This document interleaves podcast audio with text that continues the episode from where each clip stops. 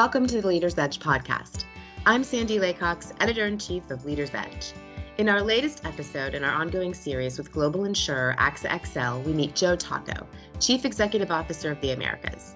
Our conversation dives deeper into potential ESG regulations and their effect on carriers and the U.S. business community. Tocco also shares his personal experience with the social side of ESG, which shows what happens when leadership really understands diversity, equity, and inclusion. I'm very excited to share this conversation. Give it a listen. Joe, thank you so much for being with me. I'm very excited to chat with you this morning. Oh, thank you, Sandy. I'm very happy to be here. I'm Looking forward to the conversation.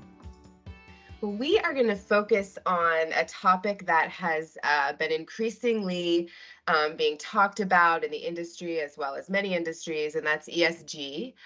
Um, it's becoming more and more important in business business decision making as uh, companies look at environmental and social risks that they're dealing with and sort of refining their business models to be more sustainable. Uh, we've also got some recent proposed rules coming from the SEC and state regulators in the US. Uh, so I just kind of want to go over some some different aspects of this. AXA XL has been a leader in this area for a while, so I'd love to sort of tackle some of these topics with you. Okay. What are your thoughts on the effect that these proposed rules uh, will have on American businesses, and you know, not just the public companies that are sort of following SEC filings and that type of thing, but also the lagging effect on other businesses? You know, it's it's a, it's a great question, and and there's so much to consider here. I, I think that you know a lot of people when they hear ESG, you know, depending on what's on your mind at that time, you immediately go to climate, or maybe you immediately go to diversity and inclusion. Uh, or maybe you're just focused on, on on some of the governance that, that that's being applied, right? And it's really a, a combination of all of these things that that is being um, that that is makes up all of ESG. Mm-hmm. Um, you know, you need to be a good steward of the environment, right? We, as as companies, as individuals, um, need to make some serious commitments to climate change. Um, but we also have to be mindful of how we treat our employees, our suppliers, our partners. Um, you know, in terms of diversity and inclusion, um, but also just in general, right? And so it's it's there's so much that's that's involved with this that it's that it's hard to get your head around it sometimes and it's it's a lot easier sometimes if you just break it down into some of its individual components um, mm-hmm. but I, I think that a lot of businesses already you know value the social responsibility and the regard in these roles uh, as corporate citizens they take that very seriously it's first of all it's good business um, if for no other reason, but it's also particularly in in the United States where you know we're very um, mature economy and and and climate change is very relevant to us. Um, how we treat our employees is also something that has gotten um, a lot of press, and in recent years, with all of the social unrest that's going on in our country, and some of the challenges that we face, and and so so making sure that we're just behaving properly i think is what it comes down to in some in some instances and mm-hmm. just do and just doing the right thing you know you, you mentioned some of the some of the governance um, that that's going on as well and some of the, the new regulations that the sec is uh, is imposing uh, related to climate change are, are very real right? And it's going to force companies to to take deeper looks and, and to make stronger commitments and then also to have to report out uh, in, on a number of areas um, what they're doing and how they're doing it and, and keep keep the regulators up to date. Even from the insurance company's point of view like we have um, some some of the state regulators are also getting very active in this now, and it's becoming much more a topic of discussion during state reviews with our regulators, and um, climate in particular is one that they're particularly focused on. Um, and and I can speak specifically of New York State. DFS has, has really been uh, a leader in in the U.S. in terms of really getting don't want to say aggressive, but but much more involved in making it um, much more apparent that we're going to need to really step up to make sure that we're adhering to the various regulations that, that are coming.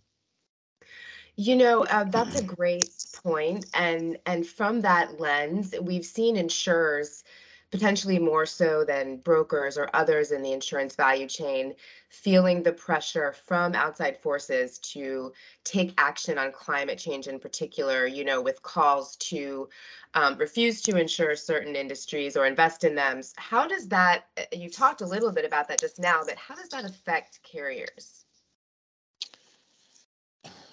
you know it's it's you know for for us in particular axa uh, has always been very very proactive on the climate change front um, being being a company that's based in paris and being part of the um, the net zero the net zero alliance and being sort of one of the one of the originally members that, that's only it's i guess it's not that old now the net zero alliance but it's been around for about a year uh, but part of the Paris Agreement as well, right? And and so we I think something we take very seriously, and we we've taken some some pretty significant um, actions, whether it was how we think about coal industry.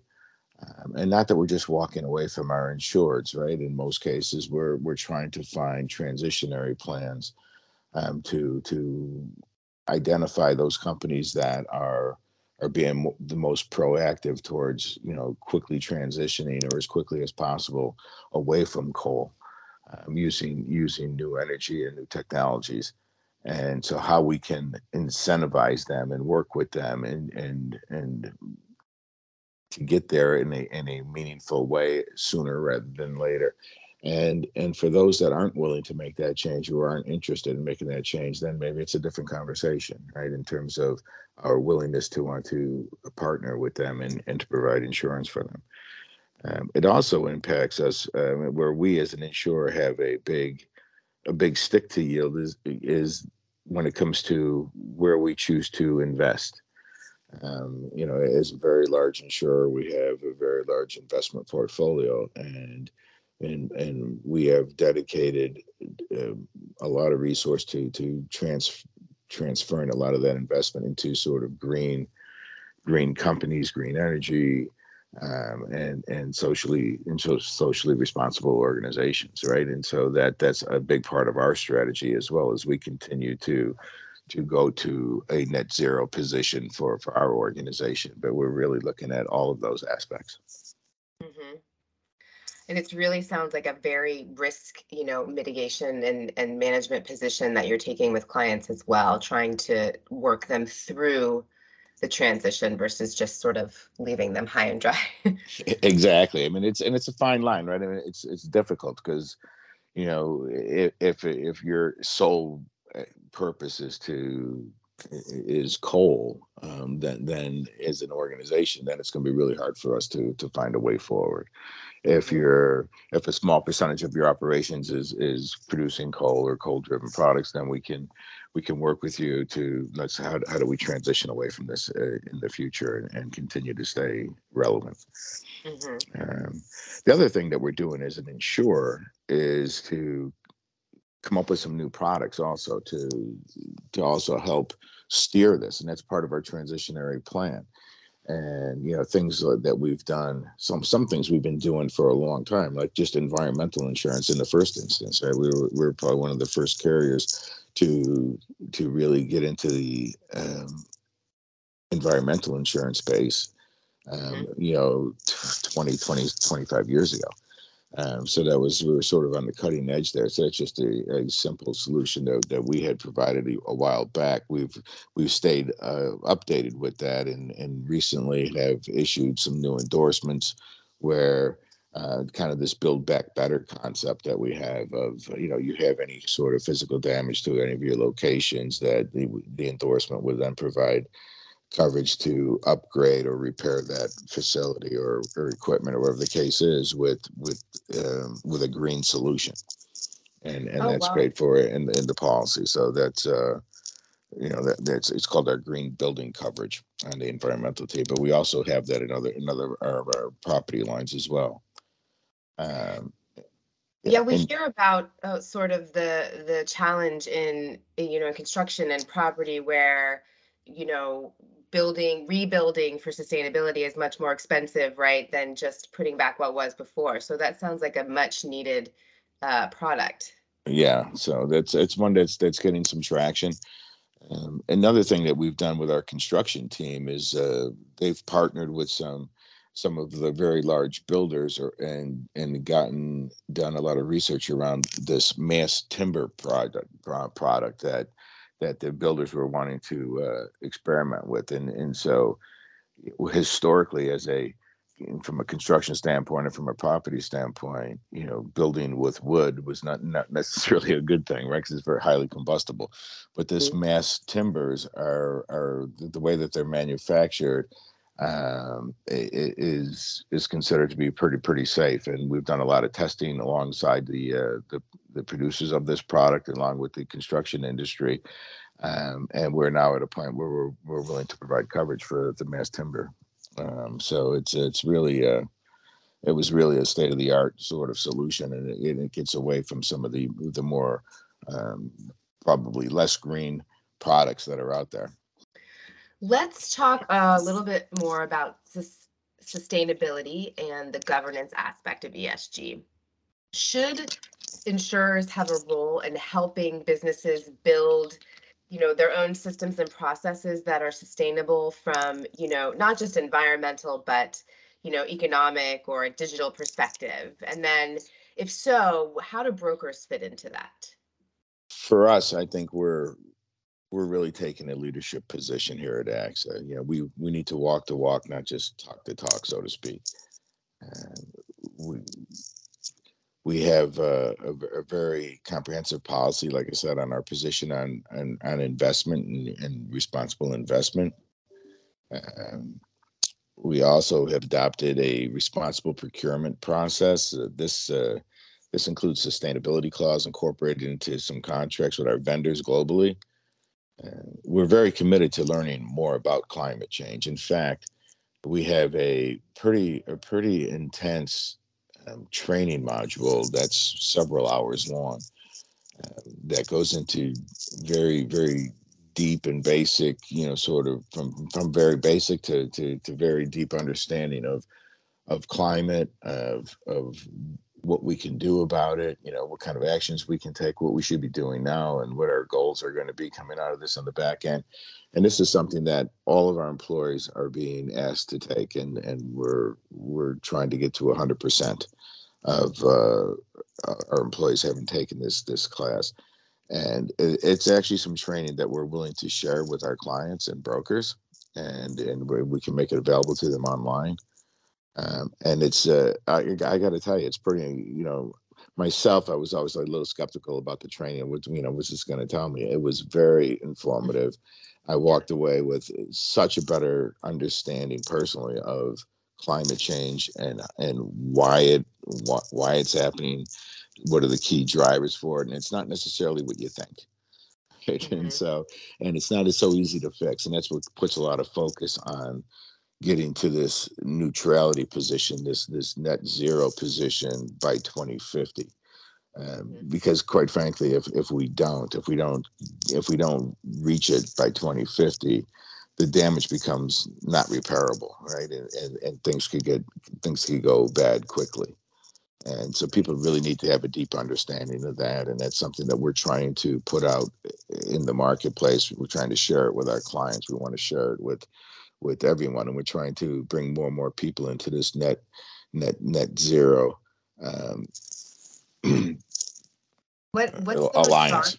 Yeah, what's the response yeah. like when you when you offer this to clients or brokers? Do you it's, get it, it's really it's really they they they're everybody's really interested in it. Um, and, you know we had we had one of our senior executives from from AXA join us recently at at RIMS and attend number of our meetings and and and uh, he's he actually um, sits on the net zero uh, alliance as as one of the leaders of of the uh, of the I guess as a board. I'm not sure how it's structured.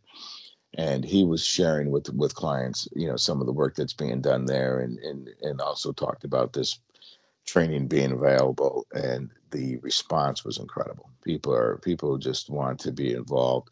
More and more more and more companies are are signing up to to be part of the net zero alliance. Currently i think there's like 21 global insurance and reinsurance companies that are part of it.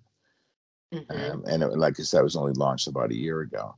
Mm-hmm. um, and so uh, the more and more people that we can just be, you know get informed and more and more people that are willing to take action the better off we're going to be mm-hmm.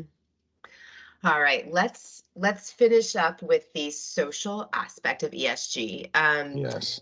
A few months ago, we spoke with your colleague Matt O'Malley and about AXA XL's uh, internal work on DE&I and its RISE program. And I know that you're involved with that as well. And I would love to hear sort of the work that you're doing there, as well as, you know, what are the next steps for the industry to continue to evolve on this issue? yeah no that's it's it's been it's been a very emotional experience for me i'll be honest with you right and so i um i got involved as an executive sponsor um, sort of just before the whole george floyd incident happened mm-hmm. and and i was just trying to get to know the people that are on that were on the committee with me um, and at that at that point in time, things were you know frustrations were really high. People were really concerned, um, and organizations were being silent. Mm-hmm. And and the feedback that I was getting from from this group is like, you know, what's what's AXA XL's position? What's AXA XL going to say? What are you going to do? And it was a little bit awkward because I wasn't sure that AXA as a as a global company based in Paris was necessarily going to take a position on something that was happening in the U.S. specifically, mm. um, and and it was a little bit, you know, I, I kind of felt like as the CEO of the Americas, I I had to, I had to do something, and so um, so I I wrote I wrote a, a pretty emotional article at the time, um, giving you know support and credence to what was happening and the the outpouring from not only the team but from from colleagues not only in the U.S. but from around the world was was I was shocked.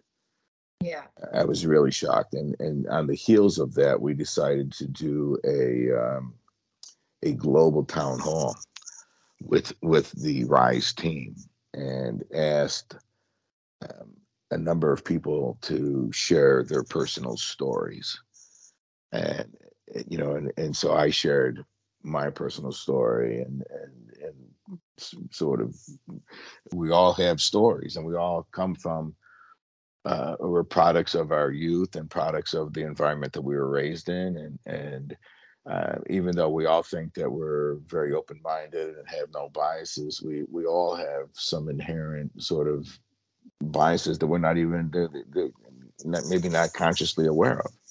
Mm-hmm. and and they're just there. And so we just have to be honest about that and, and talk about it. And so and then we had people on the rise committee also share their stories. And when you hear what some of these people have to live with every day and what they've lived with their whole lives it's just like you know if you really listen you're like everybody i think was crying i think i know i was crying i think people around the world were crying that day and listening to just what what our own employees um, have to deal with on a daily basis. And so for me, it was a uh, a game changer, right? It really changed the way I think. It changed the way I act. It changed the way I, I view people. It really um, really moved me in a way that I didn't anticipate. And and as a result, we've we've continued to uh, embrace the these changes. We can, can we have these BRG groups. I think there's five of them now, four or five of them.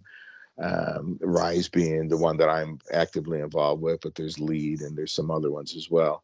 Lead is is about um, diversity from uh, from for for women in particular, but it, it goes beyond that. And we have the uh, LGBTQ plus group and uh, and and a few others, and one on one on inclusion inclusivity in particular. So each of these um, groups are global in, ba- in nature, and they have local chapters, and we, they all have executive sponsorship from the leadership team, mm-hmm. and and they meet they meet periodically. Some some of them are more active than others, and this is work that these people do in addition to their day jobs, and they're and they're it's all volunteer basis. And we had a we had a report out yesterday from from one of the groups, the lead group at, at one of our LT calls, and they they they view it as they it's not like this is a part-time thing that they have two full-time jobs now because they they do so much work